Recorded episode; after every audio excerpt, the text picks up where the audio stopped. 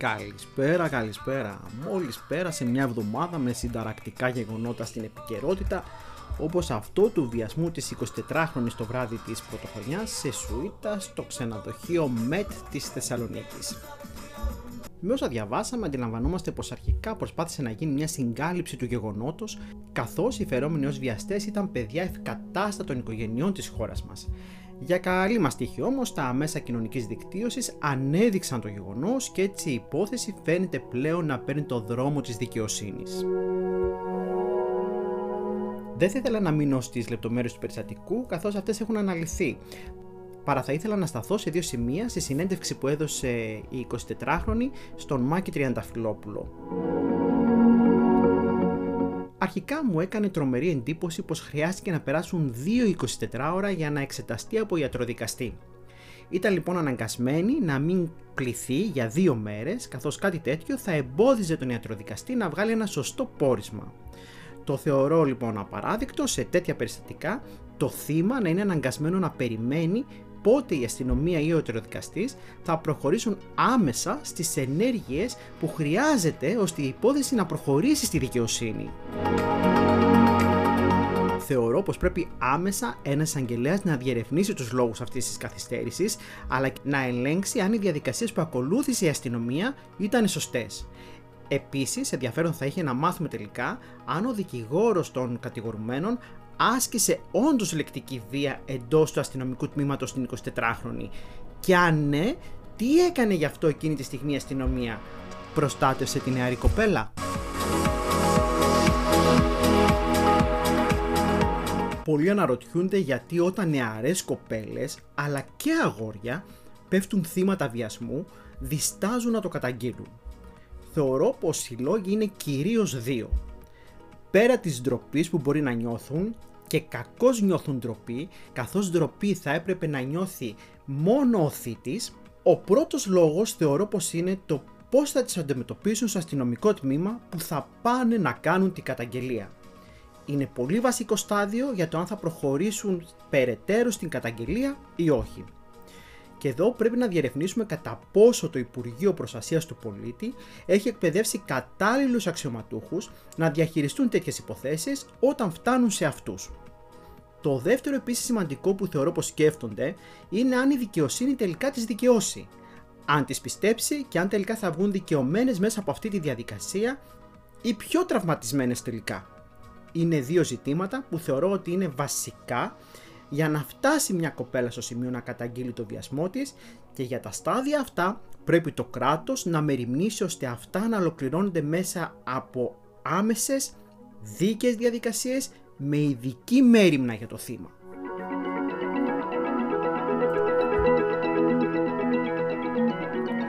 Με αφορμή το μεγάλο σεισμό που έγινε προ λίγων ημερών στη πατρίδα μου τη Φλόρινα, θα ήθελα να αναφερθούμε λίγο στο ρόλο των γιατρών. Έχω μερικές απορίες βρε παιδί μου και θα ήθελα με κάποιο τρόπο να τις λύσουμε. Διάβασα λοιπόν σε μια ομάδα φλωρινιωτών στο facebook την εμπειρία ενός γιατρού, νέου γιατρού, ο οποίος εφημέρευε στο Γενικό Νοσοκομείο της Φλόρινας τη συγκεκριμένη ημέρα. Αφού μας εξήγησε με κάθε λεπτομέρεια για το τι έπραξε αμέσως μετά το σεισμό, αναφέρθηκε στους ασθενείς του και τον τρόπο με τον οποίο μερίμνησε για αυτούς.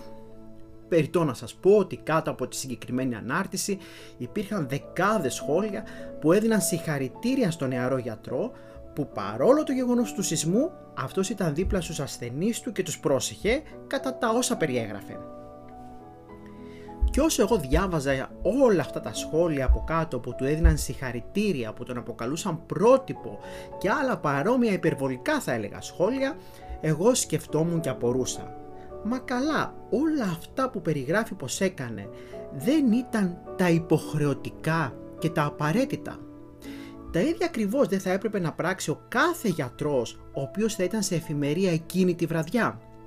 Γιατί θα πρέπει να δίνουμε συγχαρητήρια σε κάποιον ο οποίος ούτως ή άλλως οφείλει να κάνει καλά τη δουλειά του.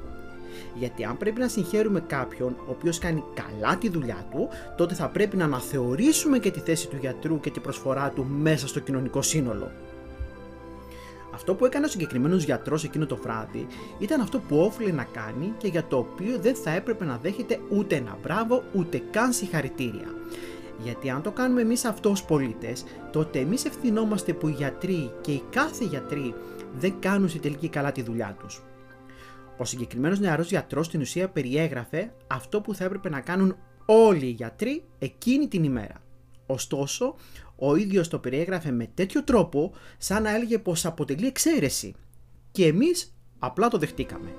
Και κακώς το δεχτήκαμε. Αντί λοιπόν για συγχαρητήρια έπρεπε κάτω από αυτή την ανάρτηση να γράψουμε «Αγαπητέ μας γιατρέ, έκανες αυτό που όφιλες να κάνεις. Αν δεν το έκανες, τότε θα έπρεπε να ζητήσουμε την απομάκρυνσή σου. Τόσο σκληροί πρέπει να είμαστε με όλους αυτούς που το επάγγελμά τους αποτελεί σημαντικό λειτουργήμα στο κοινωνικό σύνολο.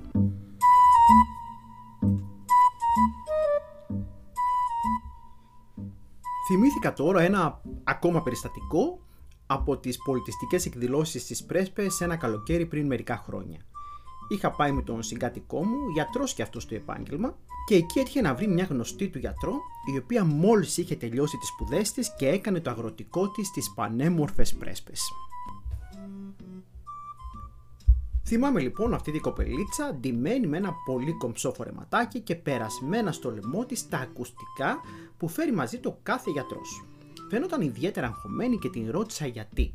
Μου απάντησε πως έχει άγχος μήπως κάποιος χρειαστεί τη βοήθειά της, γι' αυτό και φέρει μαζί της τα ακουστικά, ώστε αν χρειαστεί να εξετάσει κάποιον. Μου έδωσε την εντύπωση πως τελικά αυτό που την ενδιέφερε περισσότερο δεν ήταν αν κάποιος πάθει κάτι, αλλά ο κόσμος εκεί να παρατηρήσει τα ακουστικά στο λαιμό της, ώστε να καταλάβει πως είναι γιατρός της περιοχής. Γι' αυτό και τα επιδείκνυε λίγο παραπάνω.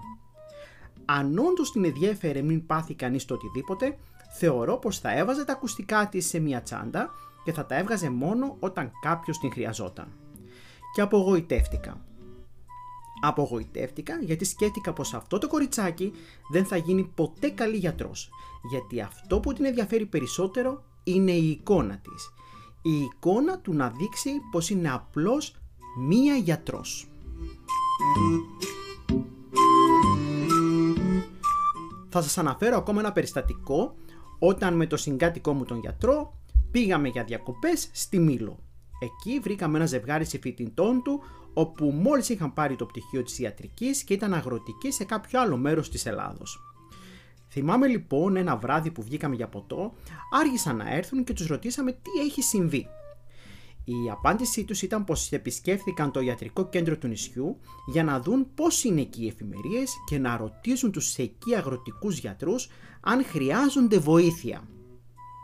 Έβαλα τα γέλια όσο και αν προσπάθησε να με συγκρατήσει ο συγκάτοικός μου. Μου φάνηκε τόσο αστείο όλο αυτό καθώς ήταν ξεκάθαρο πως η επίσκεψή τους εκεί ήταν ένα θέατρο μόνο και μόνο για να τονίσουν την παρουσία τους στο νησί ως γιατροί. Εννοείται βέβαια πως κανένα βράδυ δεν πήγαν να προσφέρουν τις υπηρεσίες τους στο κέντρο υγείας εθελοντικά, παρόλο που ήδη είχαν δει τη χαοτική κατάσταση που επικρατούσε εκεί. Μάλλον φαίνεται θα περίμεναν να τους πάρουν τηλέφωνο. Όταν ήμουν μικρός, ο πατέρας μου με πίεζε πάρα πολύ να γίνω γιατρός. Η απάντησή μου πάντα ήταν πως δεν θέλω να γίνω, γιατί δεν αντέχω να βλέπω ανθρώπους να πονούν. Και το εννοούσα. Και μετά από κάποια χρόνια το σεβάστηκε και ο πατέρας μου, οπότε δέχτηκε να ακολουθήσω καλός ή κακός τον δρόμο της δημοσιογραφίας. Ευτυχώς και για τους δυο μας, ευτυχώς και για τους ασθενείς. Και σκέφτομαι άραγε πόσα παιδιά πιέστηκαν από τους γονείς τους για να γίνουν γιατροί και άραγε με τι κίνητρο τους πίεσαν ώστε να ακολουθήσουν αυτό το επάγγελμα. Από αγάπη προς τον συνάνθρωπο, λόγω ισχυρού κοινωνικού γοήτρου, μήπως καθαρά για τα λεφτά; Ή μήπως γιατί το να είσαι γιατρός σήμερα στην Ελλάδα σημαίνει για πολλούς πως έχεις εξασφαλίσει τη ζωή σου σε όλους τους τομείς; πόσα παιδιά έγιναν γιατροί μόνο και μόνο γιατί οι γονείς τους επέμεναν να γίνουν; Και πόσα από αυτά τα παιδιά που σήμερα είναι γιατροί ακολούθησαν αυτόν τον δρόμο γιατί πραγματικά τους ενδιαφέρει ο συνάνθρωπός τους και ο πόνος του; Πόσα αγόρια και πόσα κορίτσια δεν άκουσαν τους γονείς τους να τους λένε κοίταξε να βρεις έναν καλό γιατρό να παντρευτείς για να έχεις μια καλή ζωή. Και αυτό που μου κάνει εντύπωση ρε παιδί μου είναι πως συνήθως ένας γιατρός δημιουργεί σχέση με έναν συνάδελφό του. Λες και αν ερωτευτεί έναν οικοδόμο ή μια καθαρίστρια, αυτόματα θα χαρακτηριστεί και αυτός ένας αποτυχημένος γιατρός.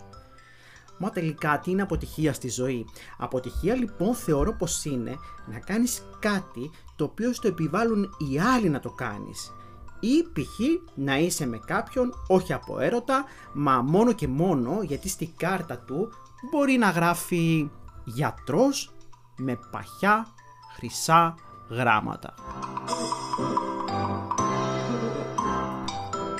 Υπάρχουν όμως και εξαιρέσεις. Νέοι γιατροί οι οποίοι σπούδασαν ιατρική γιατί πραγματικά το αγαπούσαν πάρα πολύ με μοναδικό σκοπό και κίνητρο να συνεισφέρουν μετά στον συνάνθρωπό τους. Νέοι γιατροί οι οποίοι δεν είχαν από πίσω γονείς γιατρούς ούτε και κάποια ιδιαίτερη πίεση από την οικογένειά τους για να ακολουθήσουν αυτό το δρόμο υπάρχουν σήμερα νέοι γιατροί οι οποίοι για να σπουδάσουν έκαναν πάρα πολλές δουλειές τις σεβάστηκαν όλες αυτές και δεν υποτίμησαν καμία μα καμία δουλειά. Υπάρχουν γιατροί που όταν αποφύτησαν από την ιατρική δεν έβαλαν ούτε μία φωτογραφία από τα ξέφρενα πάρτι αποφύτησης ούτε έβαλαν μπροστά από το όνομά τους στο facebook ή στο instagram τη λέξη doctor.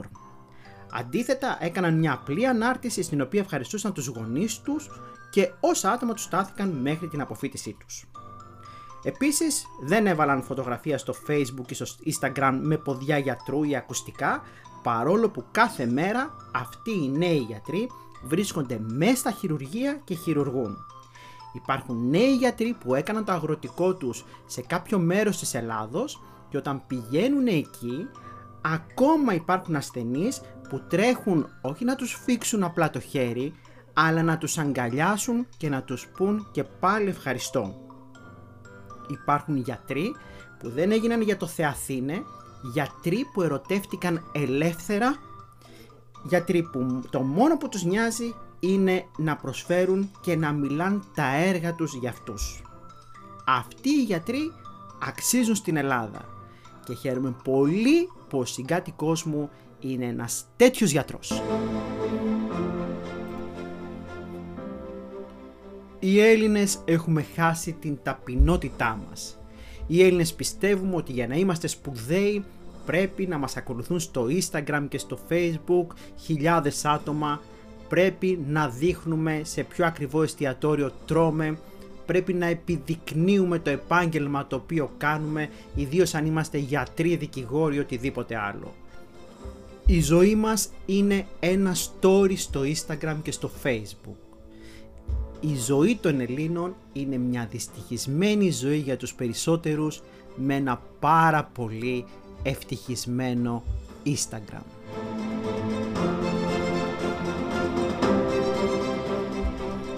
Κάπου εδώ το τέταρτο podcast μου τελείωσε.